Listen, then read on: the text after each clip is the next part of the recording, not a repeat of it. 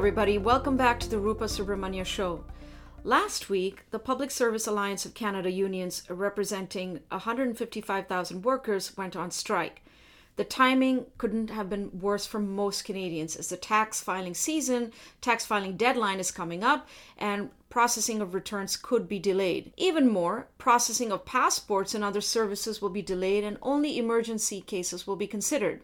Over the weekend, the union leadership announced that they would also be moving their pickets towards sensitive areas like ports, making it clear that they would need to have an effect on the Canadian economy to make their voices heard.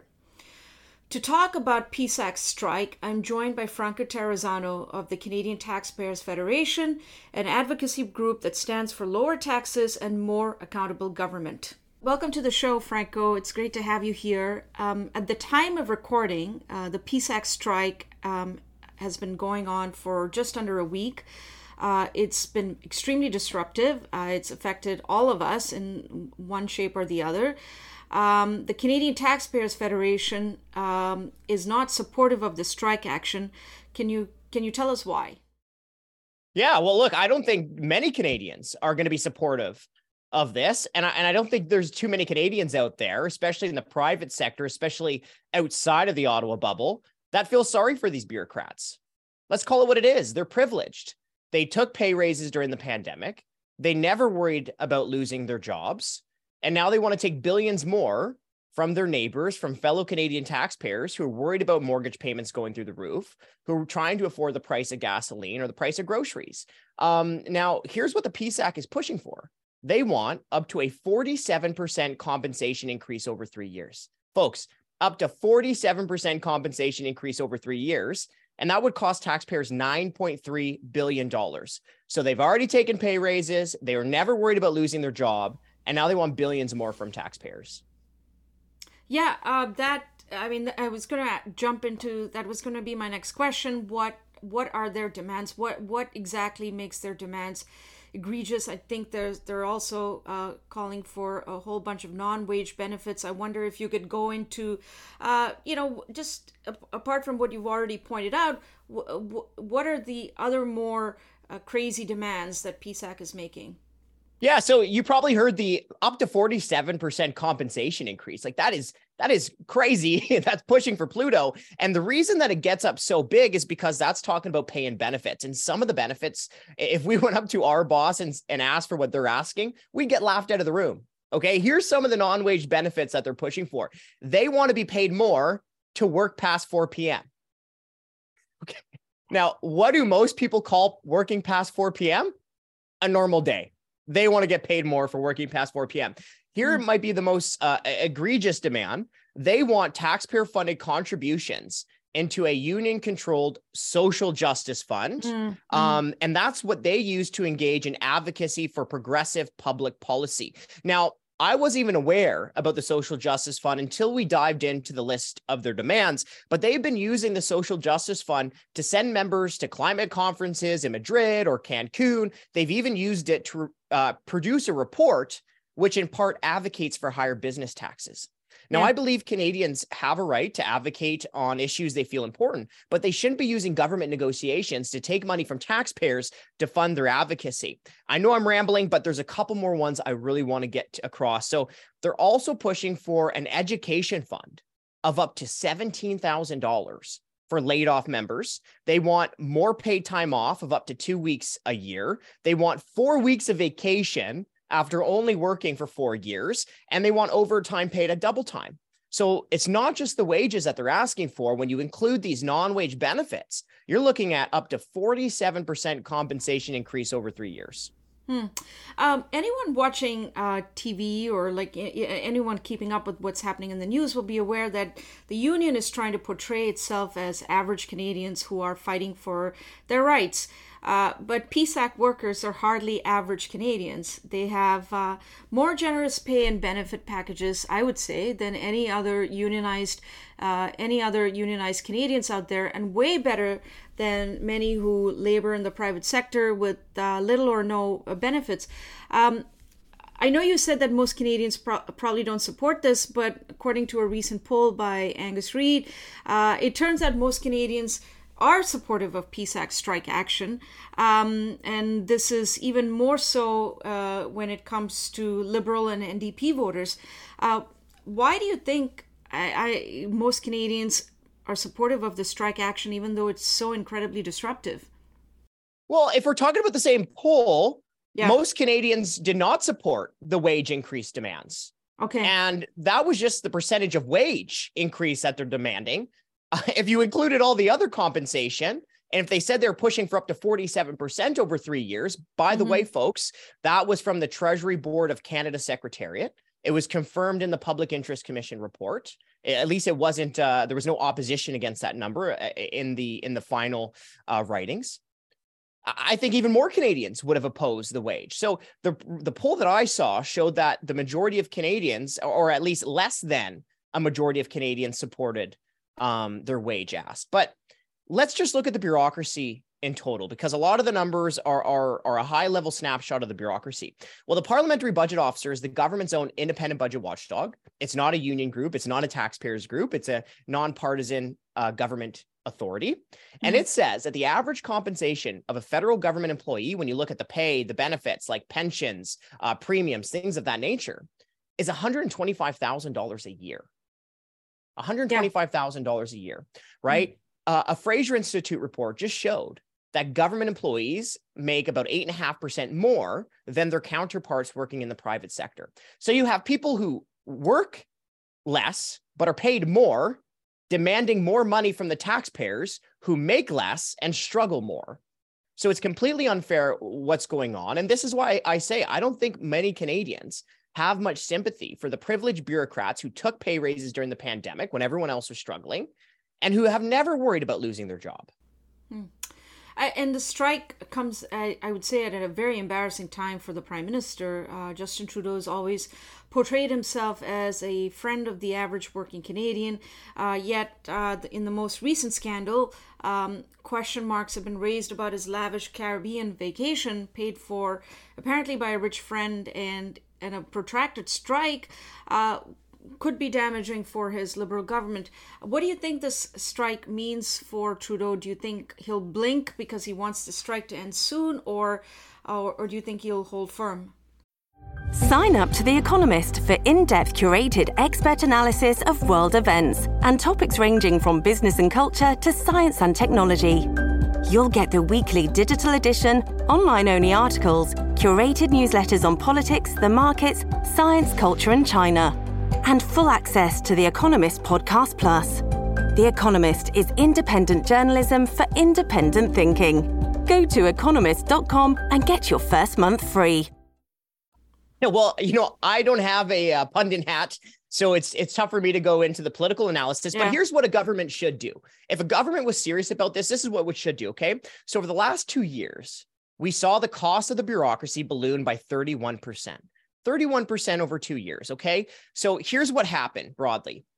312,000 federal government employees took at least one pay raise during the pandemic. More than 90% of the entire bureaucracy took at least one raise. The feds handed out $559 million in bonuses, and it just hired 31,000 new employees.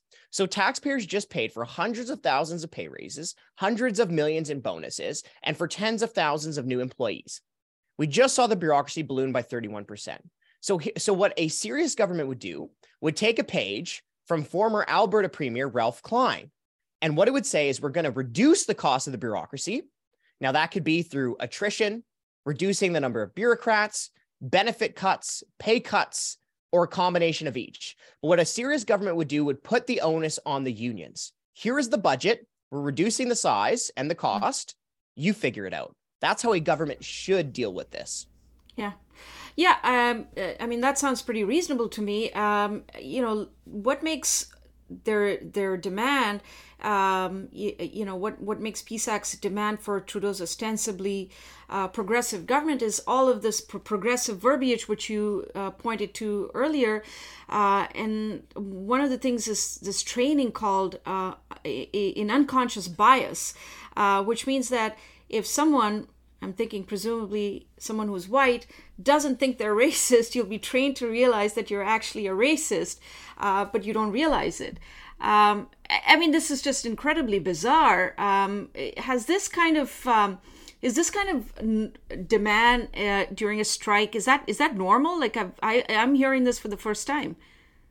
I've never heard of this before, but then again, I'm not a labor lawyer, so I don't have that type of background. But look, if the union wants to push for certain types of benefits and they think that's the priority, then they should be forced to come to the table and find cuts somewhere else. Because from the taxpayer perspective, the union negotiators can't just be demanding more, more, more. That's not an adult conversation. Mm-hmm. And the government needs to actually push back, right? That's what needs to happen. So let me even go one step further, okay? Because I haven't really heard much pushback from any of the parties. Now, to be fair, I have seen the opposition, the conservatives, say, you know, how in the world do you increase the cost of the bureaucracy by so much and still have a strike? So I have heard the conservatives take that line, but I haven't even heard any of the parties really come out against these demands from the government union negotiators. I haven't really heard a single member, and maybe I'm wrong, maybe I missed something, that's possible, but I haven't heard it yet. And one of the reasons for that, I believe, is because they just took their fourth pay raise, the politicians, since the beginning of the pandemic. So it's very difficult for a member of parliament to then have the moral authority to push back against government union negotiators after they just stuffed their own pockets with four pay raises since the pandemic. And I really didn't hear a single member of parliament host a press conference or do media bashing the MP pay. Maybe they did. I didn't see it. So one of the issues that we're seeing now is that we should at least have one political party or some politicians speak out specifically against the government union negotiators. Maybe they have, but I haven't seen it, Rupa. Have you? No, not that I'm aware of, but I could have also missed something there, but no, not to my knowledge. You know, civil servants, these are civil servants, like many white collar workers, have gotten used to working from home. And this is one of their demands, right? To be able to work from home at least several days a week, rather than fully returning to the office as the government wants. Of course, this is also happening in the private sector, except that in the private sector, taxpayers are not on the hook. And it just seems kind of really strange when you put all of this in the context of the vaccine mandates, you know, where they were working from home, yet you had a vaccine mandate in place, and now they want to continue working from home. You know, how does working from home look like for a civil servant? I mean, I don't know if you can weigh in on this. I mean, is there any kind of monitoring? They could just be goofing off on our dime. Well, I think that's the big question, right? Is there an accountability mechanism? Because in the private sector, there is, right? The accountability mechanism of the market. If you are good at your job, you outcompete the competitors, you earn a profit. If you're bad, if you're not productive, you earn a loss. And then there's pressure all the way down through the business to make sure people are actually doing their job. Well, what's the same accountability mechanism in the government when they use taxpayers' money, not relying on the profit and loss mechanism of the market? So I think that's the big question, right? Because look, if government employees could show that you could save money by having them work at home, having them be just as productive for taxpayers, right, who should be presumably the customers, then I think you can have that conversation. Mm. But the issue is, if we're going to be paying them huge salaries and compensation, when you look at pay, benefits, all of this kind of stuff, well, then how do we ensure that they are being productive? Because remember, we've heard from the PBO that government departments are barely meeting half of their own objectives. Now, that brings me to another point. A pay raise is supposed to be for when you do a good job. You shouldn't just get a pay raise just for showing up. So by what mechanism do these bureaucrats or these government union negotiators think that they're entitled to a pay raise? Yeah.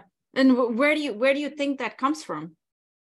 Well, I think it comes from the fact that it's just been business as usual, right? I think that's where it is. I think it's an entitlement issue. Mm-hmm.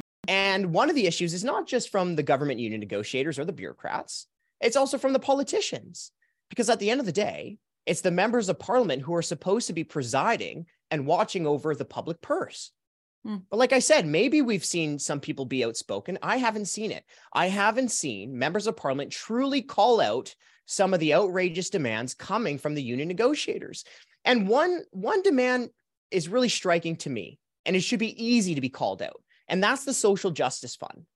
I mean, even just take away the word social justice or advocating for progressive public policy, even set that aside.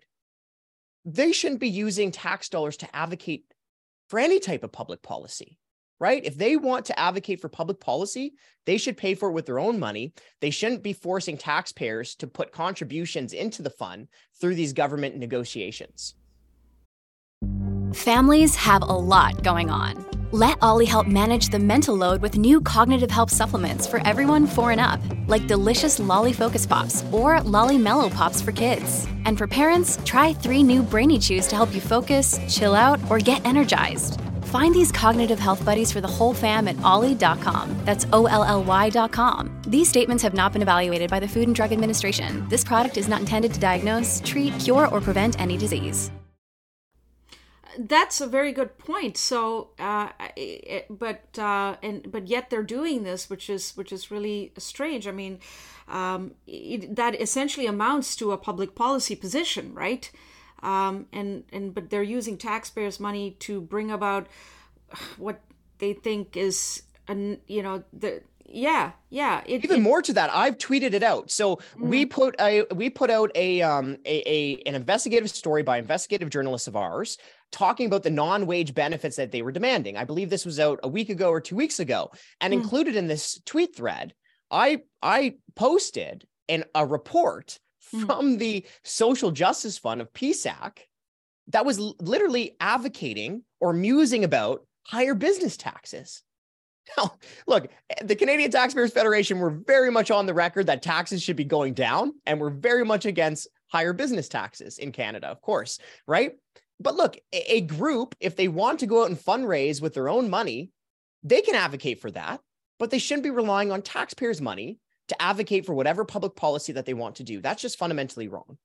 Are there no rules against, you can't just make any demand, right? I mean, for it to have some credibility, your demands have to be credible. You can't just ask for anything. You can't ask for the moon. You can't, make these strange demands because ultimately your cause is not going to be credible at the end of the day. I wonder. I mean, I don't know if you can weigh in on this. I mean, can you just ask for anything and go on strike? Well, I don't know the legal aspects around this, right? Mm-hmm. But let me tell you a tactic that government unions like to do, right? So all of this is essentially negotiated behind closed doors for the most part, right?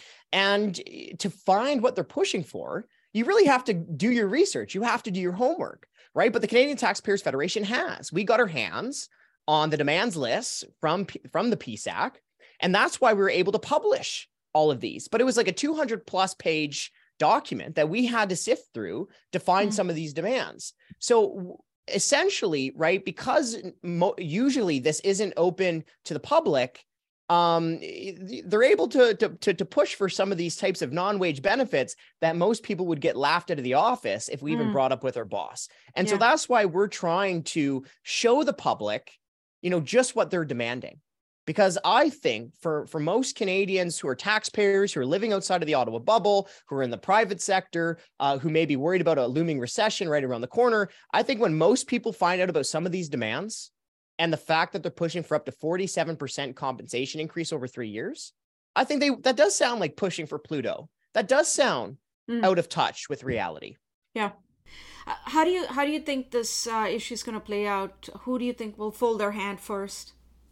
Oh, that's a good question. I really don't know. It's really our job at the Canadian Taxpayers Federation to sound the alarm over this, to push Canadians to contact their members of parliament or to contact the president of the Treasury Board, Mona Fortier, to tell her that enough is enough, to stand up for taxpayers. But let me just go back to another point here.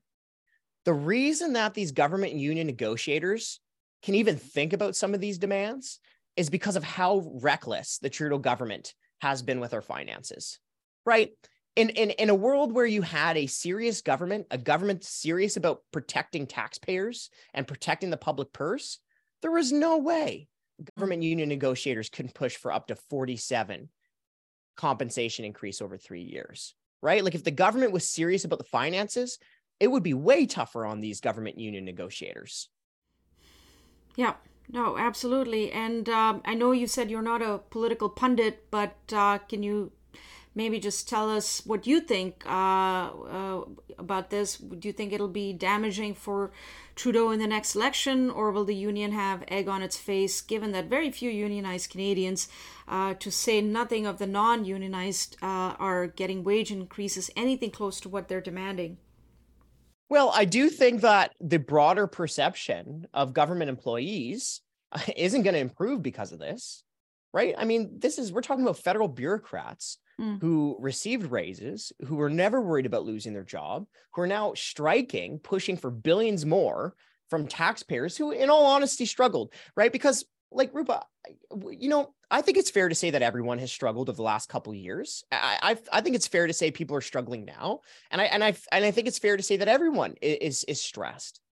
But the type of stress that a government employee who got to keep their job, who got to work from home, that type of stress is not the same type of stress felt by a small business owner, the gym, your restaurant down the street, who had to take out a line of credit just to keep the lights on.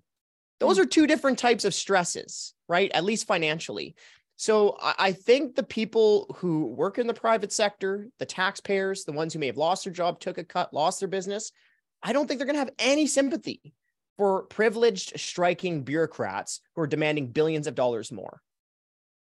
Yeah, well, on that note, Franco Terrazzano, unfortunately, we've run out of time, but it was great to have you on the show. And thank you for sharing with us your insights. And I really hope that this strike comes to an end soon, because there's so much work that needs to be done. And I, I'm losing my patience for these self-entitled bureaucrats. And thank you so much for being on the show. And I hope to have you here again soon. Well, thanks for having me on.